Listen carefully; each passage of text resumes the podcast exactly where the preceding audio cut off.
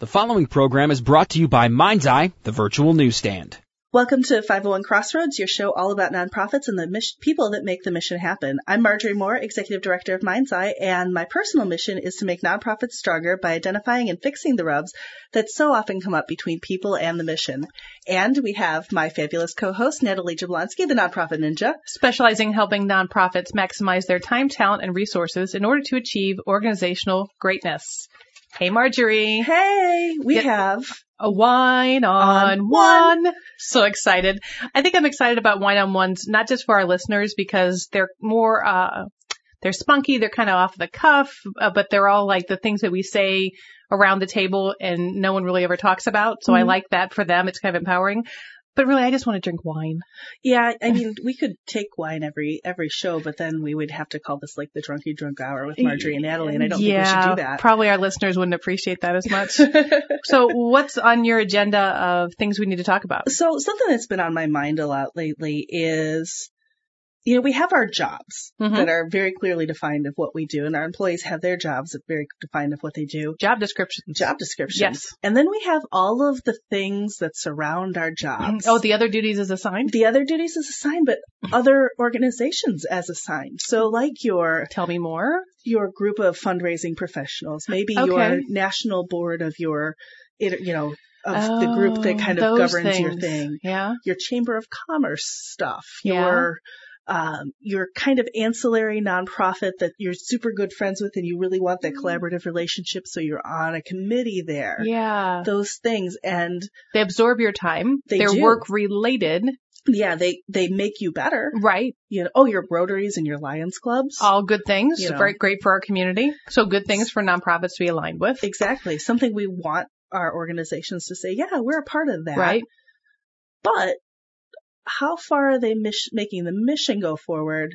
How far are they making the employee's career go forward? Mm, Where's that networking in between? And so I thought, thought we'd talk about that that's for a little good. while. So kind of where does it go from something that's mission focused to distracting us from our mission? exactly Yeah. It's There's a, that's like a blurred a- line. A mission creep of network. Yes, because we have, I think you and I have discussed both on the air as well as off the air how many events and activities that we get invited to, and I'm Oh sure our listeners can appreciate that. There are days where I have so many invitations, I feel like I could make it rain in my office, right? Yeah. And I'm blessed and grateful, and please don't quit, uh, you know, don't, don't not invite me. I'd rather you send me an invitation. Uh, but it's just, it gets to the point where, where do I spend my time? And also not just for the, like the after hours, but what about the things that happen during quote, whatever those defined work hours are? Oh yeah. like committees that you're meeting? involved yeah committees you're involved in or webinars that you want to attend Yeah. or uh, professional associations that are aligned with your mission or you as a professional but yet t- still take you away from the business of the business hours Exactly, because education and networking, I think, are part of almost every nonprofit professional's Yeah. job. I mean, that's going to be part of what you're doing. You want to grow. We want our employees to grow. right How much of that do we want to pay for? yeah yeah so i think as executives who are listening I think uh, I empower you that you are executives for a reason, right? You know how to manage your time, balance your time. You know that there is no such thing as really that the clock stops, you know, at a certain point. We're always working. We're always networking. That is part of being a, an executive professional and nonprofit. I'm curious what your thoughts are, Marjorie, with regards to your staff and your team, because now they're coming to you and saying, Marjorie, I want to be a part of this organization or I want to go to this meeting or I want to be on this committee. And at some point you're like, wait, when are you doing your job? Exactly. So how do you, how do you address that with your team? Do they come to you first or is that, So I may um, have just started a whole yeah. nother debacle. so, and that's something you know we're kind of talking about right now as a as a group is you know how much of this do we want to be involved in? Um, usually, this you know staff members come to me if they're going to be involved in something. So let's let's talk about maybe those professional organizations for their chosen professions, the Mhm. AFPs, the uh, volunteer managers groups, the public relations groups, those kind of things. right. Um, those are very obviously to me great for education for them and networking. Um, and, And, you know, and we want them to go appreciate those groups. So Yeah. for those of you who are representing those groups, don't hate on us. We love you. We appreciate everything that you do for us. Exactly. And I don't have a problem even paying for the monthly luncheon fee, you know, so that they can go and they can learn and, and all that. The one I start to wonder about is the hours that rack up as you start to assume leadership roles within those organizations. Oh. The being on the committee, being asked to be on the board, Yeah. becoming a chair of a committee. Um, At God forbid point- being one of the executive committee members of those things. Right. I was on the board of directors for a local nonprofit professional organization uh, for many years, actually, and I had that struggle with the technically. Mhm. This completely aligns with my job description, Mhm. and it is helping me become a better professional. Therefore, it's feeding my, you know, my job. But it was to the point where now it wasn't just meetings that were happening once a month. Now Mhm. it was those meetings that I naturally went to membership meetings, Mhm. but also then we had the board meetings Mhm. and then there were the board retreats. Yep. And then there were the executive committees that were to the board that went to help to plan the board retreats. Yep. and it all adds up. And at some point I just had to say, I, I can't, I can't do this anymore. Yeah. And I think that's a danger. And I wonder if that's something that those groups even like 100% realize how much of that time they're taking up and how they may be pulling professionals away from what they're actually trying to support sometimes. Right. The other thing that's I think is tough sometimes are those networking slash work groups. So your chamber events. Which I love going to chamber events. Oh, I I truly, truly do. They are always so much fun. They're so engaging. You get to interact with the businesses and not in a way that you're not asking for money. Yeah. Because I feel as nonprofits, they see us coming and it's like the theme of Jaws goes through Mhm. their head. And here she comes. She's asking for more money. exactly. And this is not one of those moments. So I love No. chamber events for that. I love them too. But again, But- so and as an organization, we're paying for them. Just Don't, don't mind paying for them. right, right. But how many, you know, th- three glasses of wine events do you do you send your employees to? And you know how when Wait, they're serving stop? wine at your chamber events? I need to thought we were in readjust my.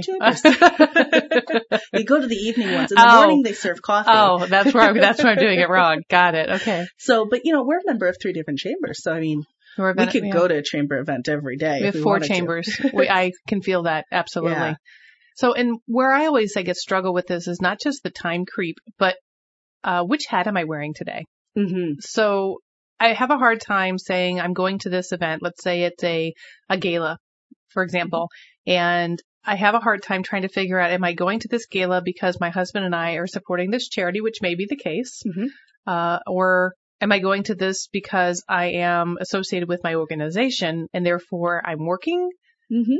And so I always go back to the who paid for it test. That's Uh, a good one. who, who paid for the ticket, uh, who paid for the membership, who paid for, who's, who's paying for that, my time to be there. Cause Mhm. you know, and we go back to the, if you're salaried, there is no separation of time defined per se. Like Yeah. you could always be representing your organization. So I guess I just get really confused sometimes in those areas because I want to attend something and I'm like, oh, that's not a good use of my time. Well, wait, I own time too. It's called Natalie's time. So as the nonprofit ninja, I should be able to dice out, you know, those, those personal times where I can go and I can attend that event because I want to, not because the organization, well, the organization didn't pay for it. So now I can't go. No, of course not. I can go.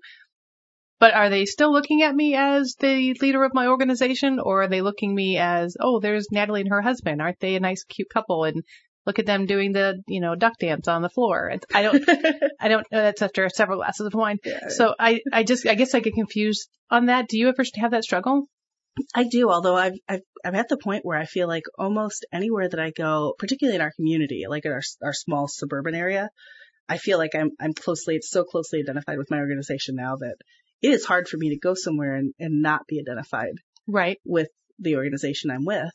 Um, so I feel like Well, what no if you cross the river? if I cross the river, it gets different. Right. So although so many of the organizations I support are closely aligned with our organization, it makes perfect sense. you know, because I've Because- come to love them. Absolutely. and you have a heart for your mission, which is why Mhm. you're working in this organization. And therefore, the organizations, if they align with what your mission is, it makes sense that you Yeah. appreciate them and like them and want to support them. you know, I've got friends in those organizations now. So, you know, you go and support your friends and things like that. So that's, that's tricky, I think. Yeah. So I, I have this feeling that basically I'm always on, Yeah. you know, no matter what. And, and that could be maybe a, a special thing for an ED to get to deal with, maybe more than some people. But, you know, our marketing people too. I'm thinking of, um, somebody that works for one of our local hospices and, you know, she volunteers for us, but man, she is so closely aligned to the hospice that I can't imagine her being in any setting where I'm not thinking hospice. Right. So And that's called very good brand alignment. Very That's- good, yes. Someone has done a good job with that, whoever that professional is.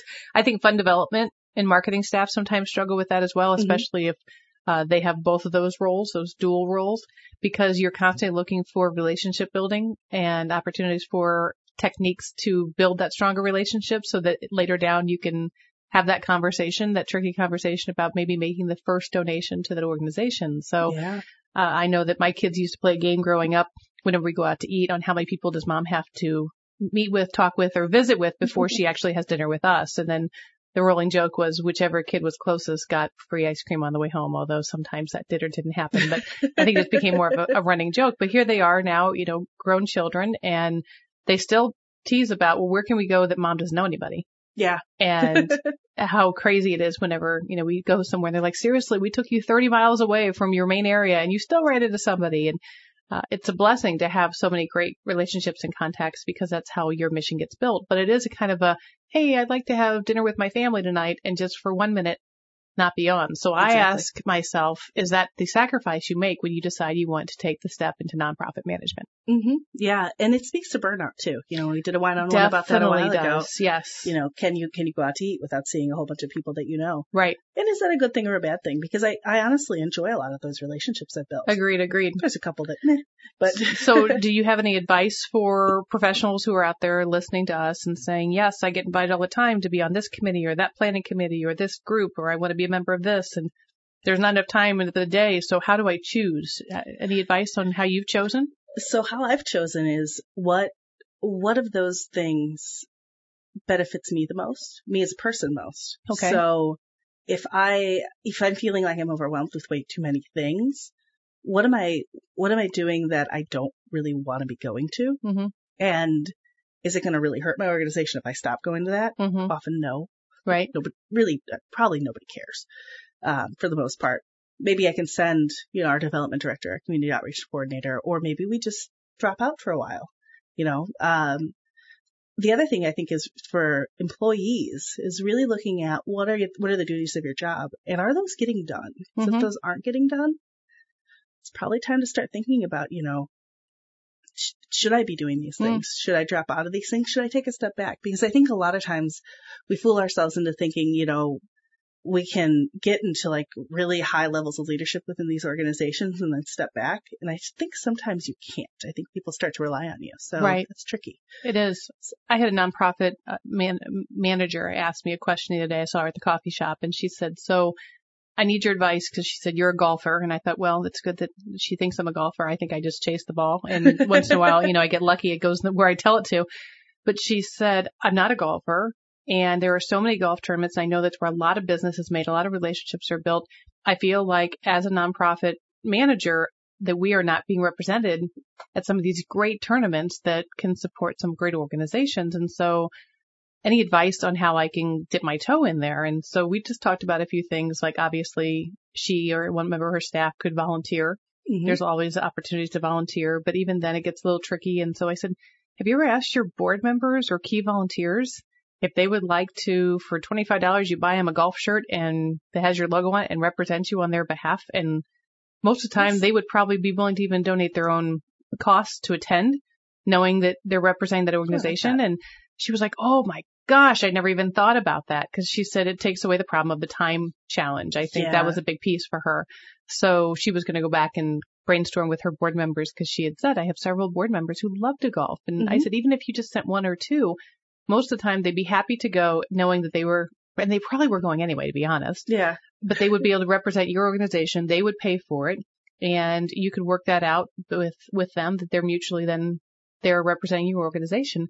I always find if I'm doing that, I want to tell them what's expected of them. hmm So if I'm delegating it to a staff or a board member, I will say, I'd really like you to find someone who can do this, or I'm looking for a contact at this organization and they're hosting in order for us to accomplish this, or uh, I give them a task in what I'd like to do because then I feel like to them it gives them purpose as to why they're there. I like Because there's nothing more frustrating for me than going to one of these after hours or during hours activities and just letting life happen to you. Yeah, that can get really frustrating. Having those goals of how many people do I need to talk to? How many conversations do I have to Right. have? Really important. Right. Too. And I had a staff member once come back and she's like, I got three business cards from the event I went to last night. And one of them's from the company you asked me to. The other two aren't, but you told me to find people that did this and they both do and they really want to talk to you. And it was Fantastic. Perfect. Yeah. And one, it developed into a really great partnership. I think they're going to up doing a fundraiser for us. Nice. Right. So she, and she felt accomplished, like her time was mm-hmm. valued because I sent her and she went and was taking time away from her family and she felt like that she brought value to that relationship. I like it. So I think when it comes back to just evaluating whether or not you want to go to something or do something or send a staff to something or participate, I think it has to come back to, and what I heard you saying is just the value hmm of your time. Yep. And it's, if you, if you can't justify it and you're struggling with that, then I think at that point you might have to reevaluate how that you are able to participate in the activity. Absolutely. I think something else to remember is that organizations change over time. So something that was a good fit might not be a good fit three years later. That's, So- that's good. That's a possibility. Yeah. So I think we've run out of time for this episode. We have, but I hope that it's helped some of our listeners today as you're going through this challenge. And thank you all of us, or all of you, for joining us on 51. Thanks to us too. Yeah, and thanks to us for all of our, gosh, we have so much energy and we have so much knowledge. Absolutely. So and you can donate your wine donations here anytime to the studio. But in the meantime, In the meantime, thank you for joining us on 501 Crossroads. 501 Crossroads is recorded at the studios of Mind's Eye Radio and is produced and hosted by me, Marjorie Moore. and me, Natalie Jablonski. Mike Curtis is our sound engineer. And please go to iTunes, Stitcher, your favorite app, subscribe, leave us some feedback so others can find us. You can find us on Facebook at 501 Crossroads. Thank you for listening. And remember, we're all working towards the same outcomes.